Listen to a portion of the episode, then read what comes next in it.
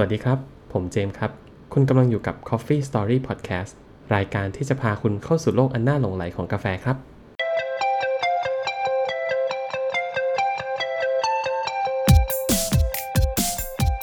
สวัสดีครับคุณเจมส์ครับ โอ้โห ไม่ได้เจอกันนานเหลือเกิน ก็สักพักหนึ่งใช่ไหมพักใหญ่ พักใหญ่ๆเลยอะๆ ไหนหายไปก็คิดทำถึงอะไรทุกคนมา ไหนเล่าให้ฟังสิ เออแต่ก่อนอื่นต้อง ต้องต้องบอกก่อนว่าต้องขอบคุณทุกคนก่อน ที่ถึงแม้เราจะหายไปนานกันขนาดนี้ก็ยังมีคนฟังเราอยู่อืมก็ต้องก็ต้องขอบคุณนะครับ ที่ที่ยังแบบได้ฟังกันแล้วก็ได้เห็นก็เป็นกำลังใจแล้วนะส่วนเออไอที่หายไปไหนมาเนี่ย ผมหายไปสอบเซฟเอมาครับเออไม่น่าเชื่อว่าแก่ปูนนี้แล้วยังต้องไปสอบนู่นนี่นั่นเหมือนเด็กเลยหายอันไหน CFA คืออะไรเออเออเผื่อคนไม่รู้ว่า CFA คืออะไร อะ CFA นะครับ มันคือ Charter Finance Analyst นะครับ ก็เป็นเหมือนกับเป็นตัว analyst ที่ที่เป็นนักวิเคราะห์ด้านการเงินอะไรอย่างเงี้ย ก็ไม่รู้ตอนนั้นมีอะไรโดนใจไปสอบเอาไว้อะอ่าแพงก็แพง แต่แต่ไหนๆแล้วไปสอบมาก็คิดว่าน่าจะเป็นประโยชน์กับเรากับตัวคุณผู้ฟังด้วย เพราะว่านี่ก็นี่ก็เลยคิดว่าเห็นอย่างนี้นี่เรียน MBA มาใช่ไหมเอ้ย คนมีความรู้เอนะอมีความรู้เรื่อง business อ่าฉะนั้นวันนี้เนาะก็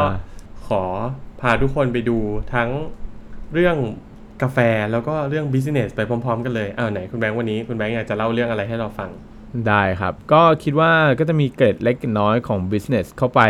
เข้าไปเรื่อยๆ นะอืมในในมุมกาแฟที่ที่เราสามารถอธิบายได้ ส่วนเรื่องวันนี้เนี่ย เป็นเรื่องตัว Costa Rica Musician Series อ่าอ่าแต่ถ้าเต็มๆมันคือ Costa Rica Carnet Musician Series นะอืมเออ ก็อันนี้นะครับ เอามาจากบทความของ Facebook คุณ Coffee by Blue Hill อ่าวันที่ 26 กันยานะครับอืมปี 2563 เออ จริง ๆ เนี่ย ผม ผมก็อยากเล่าเรื่องนี้มานานแล้ว เพราะว่ากาแฟของ Musician Series เนี่ย ถ้าเป็นคนที่ที่ติดตามกาแฟเนี่ยไอปีนี้เนี่ยเขาดังมากเลยนะอืมเรียกได้ว่ามีช่วงหนึ่งนี้ขาดตลาดกันเลยทีเดียวคุณเจมส์ครับ เออแบบทุกคนใฝ่หามากเลยว่าเอ้คอสตาริก้า มีไหมคอสตาริก้าโมซาร์ทมีไหมแอบ spoil นิดนึงอืมเออก็เลยแบบเฮ้ยไปเจอบทความมาน่าสนใจไหนๆก็ไหนๆแล้วมาเล่าให้ฟังดีกว่าเอ้ยว่าแต่ก่อนอื่นคุณเจมส์รู้จักไหมคอสตาริก้าเนี่ยประเทศคอสตาริก้านี่นี่อยู่ตรงไหนอะรู้จักว่าเป็นประเทศแถวอเมริกากลางใกล้ๆคิวบาครับแต่คือไม่ได้รู้จักเพราะว่าไม่อืมไม่ได้เกี่ยวกับเรื่องกาแฟนะคือผมรู้จักจากเกม Metal Gear อ่าเออเป็นเกมดังนะเกมดังเลยเนี่ย ก็คือแบบคนก็ พูดถึงเรื่องคอน FLICT เกี่ยวกับพวกสงครามเย็นเกี่ยวกับอะไร ซึ่งก็เกิดขึ้นแถวๆเนี้ยคุณอเมริกาอเมริกากลางเนอะตรงเนี้ยคิวบาอเมริกแล้วก็เออคอสตาริกาด้วยเนาะเป็นเหมือนแบบเรียกได้ว่ารัฐกันชนของสงครามที่ผ่านมานะฮะใช่ป่ะสงครามเย็นหรืออะไรอย่างเงี้ยก็ผมว่าส่วนใหญ่ก็เนี่ยแหละ ไม่พ้นตรงแถวนี้เลยเนาะเนอะพวกแถวแถวแคริบเบียนใช่ coast ตรงเนี้ยเนาะใช่ แต่จริงๆความความที่น่าสนใจของคอสตาริก้ามากกว่านั้น คือจริงๆเขาเขาดังเรื่องกาแฟมากเลยนะครับ ใช่ เรียกว่าดังไม่แพ้แบบเอธิโอเปีย ไม่แพ้ปานามากันเลยแล้วกัน เออ ก็เลยก็เลยเป็นเป็นเป็นสิ่งที่น่าสนใจที่อยากมาเล่าให้ฟังกันตอนนี้ ก็งั้นมาเริ่มกันเลยดีกว่า ก็จริงๆ ได้ยินชื่อก็รู้แล้วนะครับว่าไอตัวเนี้ยคอลเลคชันเนี้ยมาจากคอสตาริกาแหละ แต่ความพิเศษของคอสตาริกามากกว่านั้นนะ ก็คือจริงๆ แล้วคอสตาริกาหลังจากที่ประเทศเขาได้รับเอกราชนะครับ ในปี 1808 ประมาณนี้ เอ้ย ต้องบอกว่า 1779 เลยเรียกว่าตอนนั้นเขาแบบปลูกไร่กาแฟกันก่อน แต่ที่มาดังจริงๆอะได้รับเอกราชตอน 1821แล้วรัฐบาลท้องถิ่นมาบริหารประเทศก็แบบพยายามเร่งหารายได้เข้าประเทศ เขาก็เลยส่งเสริมการปลูกพืช 3 ชนิดอืมก็คือกล้วย สับปะรดแล้วก็กาแฟอืมเออ แต่ที่น่าสนใจก็คือตอนแรกๆก็แบบปลูกตามมีตามเกิดอะไรอย่างเงี้ยแต่ หลังจากปลูกไปปลูกมาก็สองร้อยกว่าปี ปรากฏว่ากาแฟก็ได้รับความนิยมเรื่อยๆเนอะคนก็ดื่มเยอะจนในที่ขึ้สุดวยเอะใช่ใช่จริงๆก็ทั้งโลกจากแบบ เออวัฒนธรรมเดิมอย่างเงี้ยที่จริง ๆ อยากจะมีโอกาสมาไล่เรียงเหมือนกันนะครับ ว่ากาแฟมันดังมาตอนไหนอืมเพราะจริงๆในในในช่วงช่วงเนี้ยก็แบบกาแฟจริง ๆ มันค่อยๆปลูกมาจากไม่กี่ที่นะครับ แบบพวกดังพวกเยเมนพวกอะไรอย่างเงี้ยเออจนมาดังก็มีเอสเปรสโซ่มันทำให้คนแบบ กินกาแฟได้เร็วขึ้นอะ ก็ยิ่งดังผู้แตกการบริโภคกาแฟก็มากขึ้น เอออะแต่ประเด็นก็คือหลังจากที่กาแฟเขาดีเรื่อยๆ และดังขึ้นเรื่อยๆ แล้วเนี่ย ก็มันทำให้ประเทศเขาต้องพัฒนาตัวเองให้แบบให้มันดีขึ้นต่อไปแล้วกัน ซึ่งหลักๆของการแข่งขันของกาแฟที่เกิดขึ้นก็เพราะว่ารัฐบาลนะครับ ในปี 1989 เนี่ย เขาห้ามปลูกกาแฟคุณภาพต่ำนะหมายความว่าคุณไม่สามารถปลูกโรบัสต้าได้อะอืมเพราะว่าโรบัสต้ามันแบบ commodity จ๋าๆเอาไว้ทำกาแฟชงกาแฟกระป๋องอะ่ะเพราะว่าจริง ๆ ก็ผมก็แอบเห็นด้วยนะเพราะประเทศเขาเนี่ยมันมันค่อนข้างเหมาะกับการเพาะปลูกมากเลย เขาก็ต้องปลูกกับกาแฟที่มันดีๆเนาะก็เลยกลายเป็นแบบส่งเสริมให้ปลูกแต่อาราบิก้าเท่านั้นอืมแล้วยิ่งไปกว่านั้นก็คือในช่วงนั้นเนี่ยมันมีการเปลี่ยนถ่ายของวัฒนธรรมกาแฟไหมคุณเจมส์ ครับวัฒนธรรมกาแฟนั้นมันคืออะไรครับฮะเฮ้ยภาษาชงอะไรนะวัฒนธรรมกาแฟที่ที่ทำให้แบบคอสตาริกาเนี่ยดังขึ้นมา มันคือ specialty coffee เนาะอ๋อเออและ specialty coffee เนี่ยเขาเรียกยุคนั้นว่ายุคติ๊กตอก third wave ติ๊กตอก third wave อ่า coffee นั่นเอง ใช่ไหมเกือบแล้วเกือบแล้ว ใช่ใช่จริง ๆ ซึ่งมันเป็นหัวข้อที่ ที่ผมกับคุณเจมส์คิดว่าเดี๋ยวเราเออ มีโอกาสเราจะมาเล่าเล่าใน episode ถัดไปนะเฮ้ยผมคิดว่าเรื่องนี้น่าสนใจมาก เพราะว่าไอตัว Third Wave Coffee เนี่ย มันทำให้ให้ทั้งผมทั้งคนผู้ฟัง ทั้งคุณเจมส์เนี่ยได้ได้มามีโอกาสเล่าหรือมีโอกาสฟังกาแฟที่มันแบบ ที่มันดีๆ ที่มันเจาะลึก อืมที่พิเศษเออกว่ามายิ่งขึ้น กาแฟที่เรากินหากินกันได้ทั่วไปเนาะ ใช่ จริง ๆ ก็มาจากเนี่ยครับวัฒนธรรมของตัวนี้เกิดขึ้นมาเออซึ่งลักษณะของตัวตัวคอสตาริกาที่มันพิเศษเนี่ย เพราะว่าเขาอะครับทำเป็นคล้ายเป็น micro mill revoเลเวลูชันก็คือเกษตรกรนะครับ แต่ละรายที่มีศักยภาพแปรรูปกาแฟนะ ก็คือเขาเขาทำกันเองเลย เริ่มแต่เก็บคั่ว สีกาแฟ หรือแบบขายส่งเมล็ดกาแฟได้เลยอะอืมมันมันทำให้เรียกว่า SME ของเขาอะครับ เติบโตขึ้นมาได้ ประเทศเราก็น่าทำเหมือนกันเนาะเออจริง ๆ เพราะว่าคนที่อยู่รอดได้เนี่ยก็คือคนที่สามารถแบบเขาเรียกว่าเซิร์ฟนิดของผู้บริโภคดีที่สุด หรือเรียกได้ว่าทำให้ผู้บริโภคเนี่ย satisfy หรือแบบพึงพอใจมากที่สุดเนี่ยก็ก็สมควรที่จะเป็นคนที่ที่อยู่รอดในอุตสาหกรรม หรืออยู่รอดในในธุรกิจนี้เนาะซึ่งผมว่ามันถูกต้องนะอ่าความรู้สึกผมอะมันเป็นเรื่องที่ดี ก็จริง ๆ แล้ว ความน่าสนใจยิ่งกว่านั้นก็คือ หลังจากที่เขาพัฒนามาเรื่อยเนี่ย มันก็มาสู่ถึง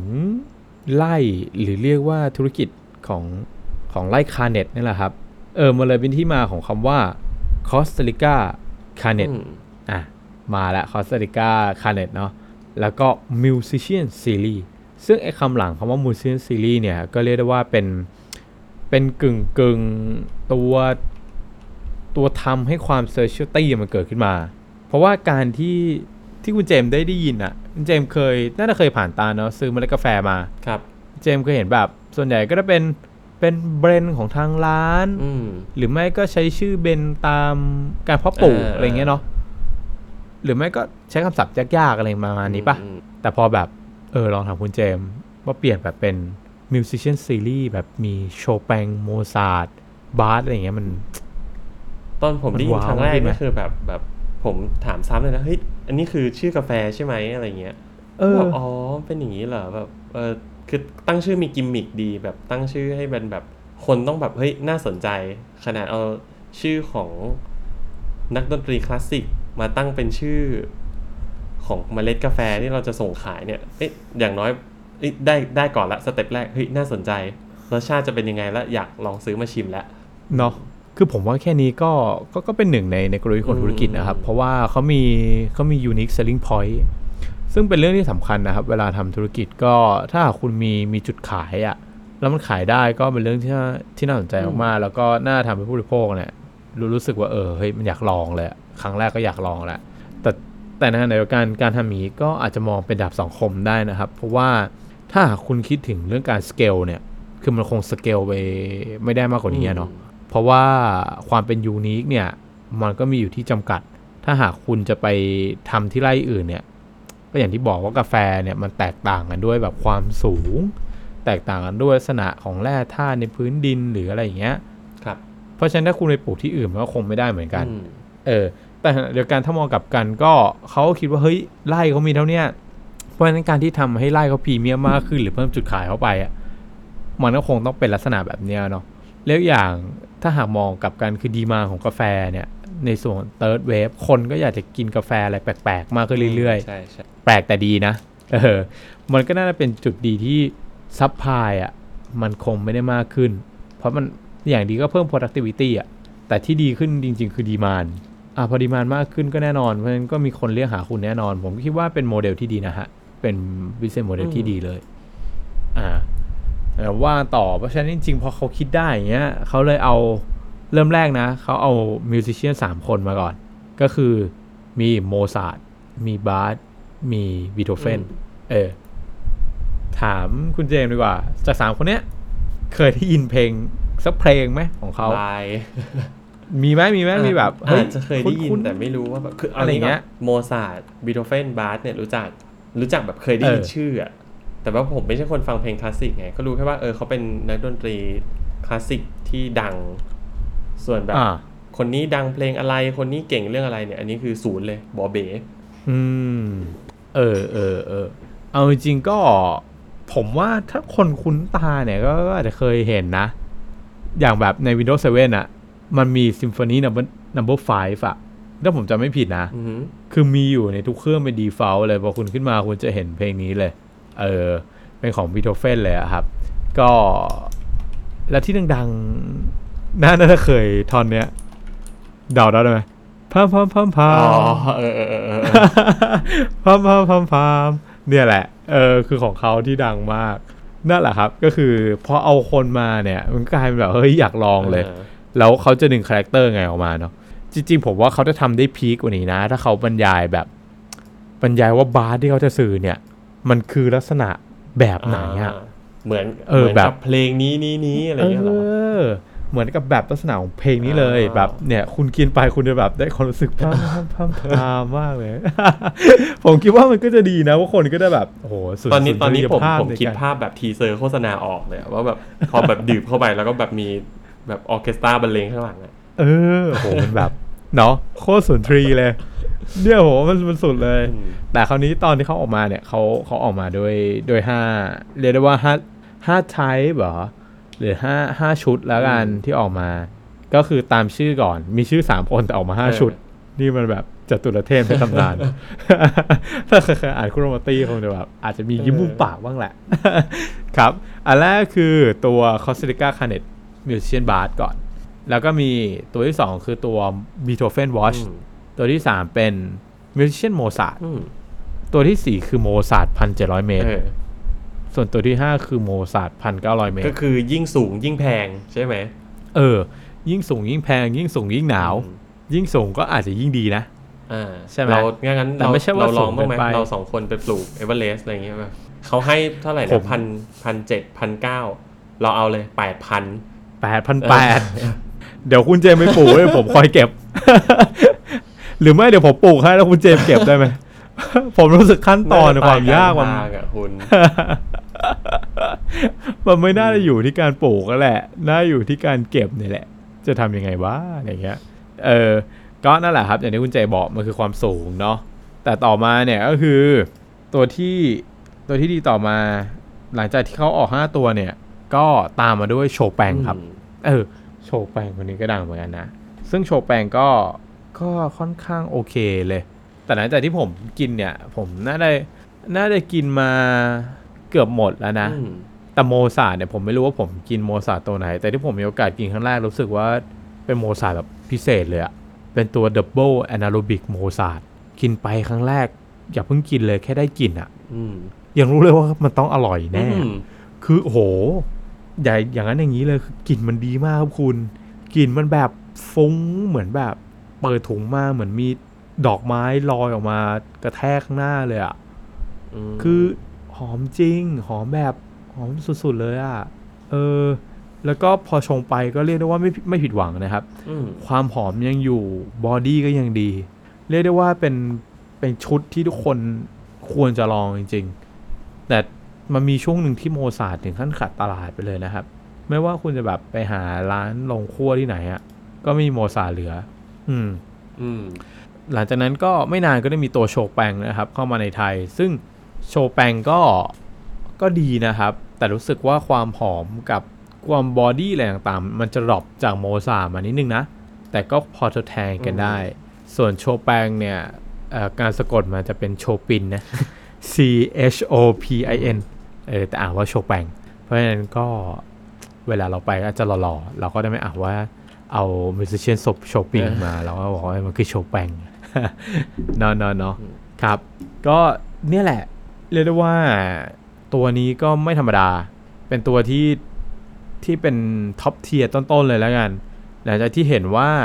กาแฟเนี่ย มันก็มีความล้ำลึกมากขึ้นเรื่อย ๆ นะ แล้วก็แต่ละคนหา unique selling point ตัวเองมากขึ้นเรื่อย ๆ ผมว่าณปัจจุบันเนี่ย อีกไม่นานกาแฟก็คงจะ เป็นวัฒนธรรมที่ใกล้เคียงกับไวน์มากๆแล้วอืมอืมเป็นไปได้ ด้วยเออด้วยด้วยพื้นเพนะครับ มันมันก็มาใกล้ๆกันนะไวน์ก็องุ่นใช่ไหมแล้วก็แบบผ่านกระบวนการหมักผ่านแบบวิธีการโปรเซสต่างๆ กันเนาะใช่แต่ทั้งนั้นก็กลายเป็นแบบของสูงการเข้าสังคมไปแล้วแต่แบบนี้ก็อาจจะเป็นการเข้าสังคมอีกแบบนะ เป็นการกินกับเพื่อน การคุยกับคนทำงานอะไรอย่างเงี้ยม เออผมว่าอีกหน่อย Coffee Culture ก็ก็น่าสนใจนะครับสำหรับ Third Wave ที่จะถึงจริงๆ ผมก็เฝ้ารอนะว่าเรา มันจะมี Fourth Wave หรือเปล่า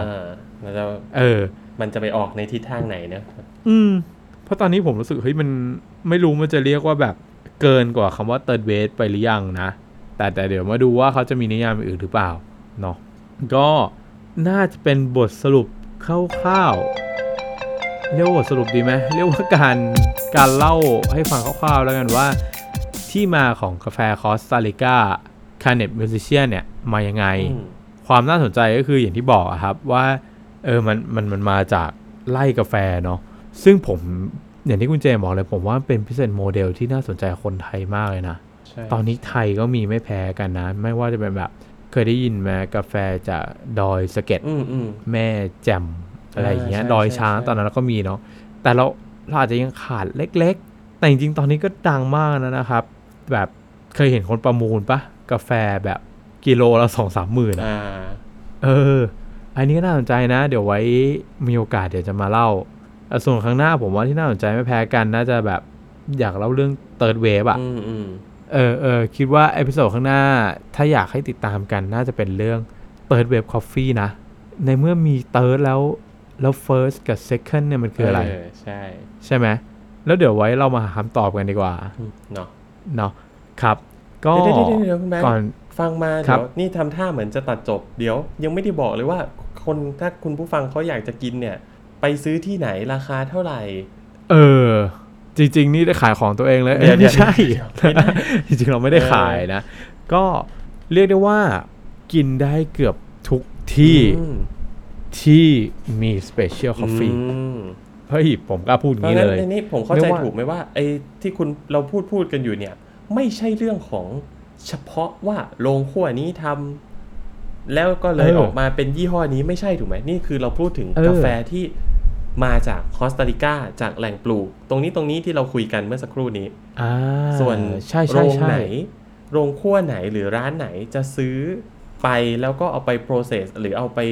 ชงในลักษณะไหนก็เป็นเรื่องของร้านเขาเป็นร้านร้านๆไปถูกไหมจริงเพราะงั้นรับถ้าคุณใช่ไปตามร้าน specialty coffee เนี่ย ก็น่าจะมีตัวนี้ให้คุณชิม คิดว่ามีแน่นอน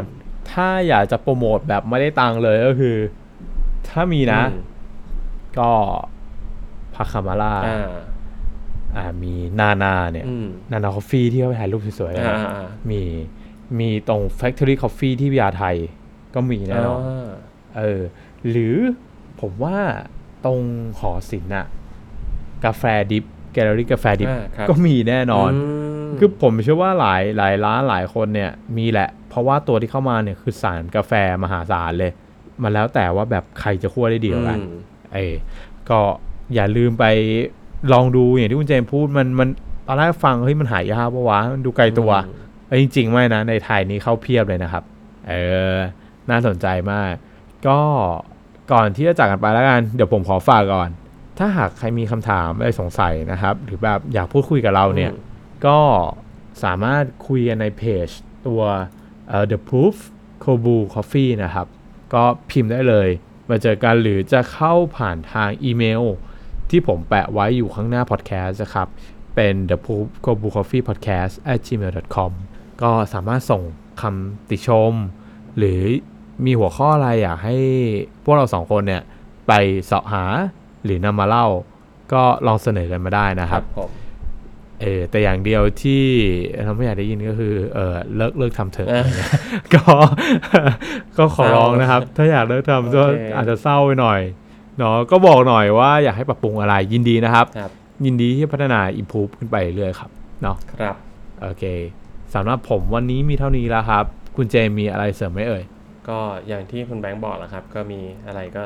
แนะนำติชมกันเข้ามาได้นะครับ แล้วก็ขอบคุณที่ยังฟังยังตามฟังกันอยู่เนาะทุกคนเลยนะครับ ใช่ก็ดีใจมากนะครับ อย่างที่ผมก็พยายามส่งให้คุณเจมส์ตลอดว่า ในขณะที่เราหายไปก็ยังมีคุณผู้ฟังยังคงติดตามเราอยู่มครับเนาะก็น่าชื่นใจสำหรับคนทำพอดแคสต์ครับนะครับสำหรับวันนี้ก็น่าจะประมาณนี้